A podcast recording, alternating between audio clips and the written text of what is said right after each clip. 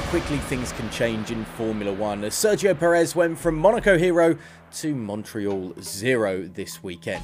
The Mexican driver was left bitterly disappointed with Red Bull's reliability issues when they hit him once again on lap nine of the Canadian Grand Prix, forcing him to retire due to a mechanical failure with his gearbox. Just a few weeks ago, Perez was being discussed as a title contender, but the weekend in Montreal was one to forget after a crash in Q two as well in Saturday's qualifying. Perez has urged his team to stay on top of the reliability issues that have hit the team every so often this season, after a promising start to Sunday's race was ruined due to an old gearbox in his R B eighteen. The gearbox was at the end of its life, so we have to keep on top of these things, said Perez to the media. A lack of reliability is very painful, and having a zero for the championship, it's also very painful, very costly. A clearly hurt Perez is hoping that some luck will come his way when the team heads to Silverstone in two weeks' time.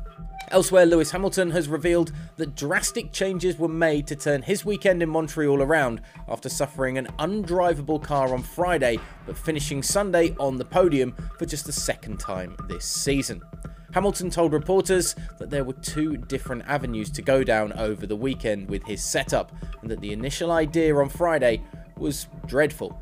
But after the drastic changes were made and a full race was run on the new setup, the team were able to get a great result and perhaps build on this for the future as well. It was good. When you get a full race distance in, you find a lot of things out about the car and the relationship you have with the car and data, et cetera, said Hamilton. So there is a lot to take from today, and one really great thing is we have got really good reliability, which is a tribute to the great work all the team are doing at both factories.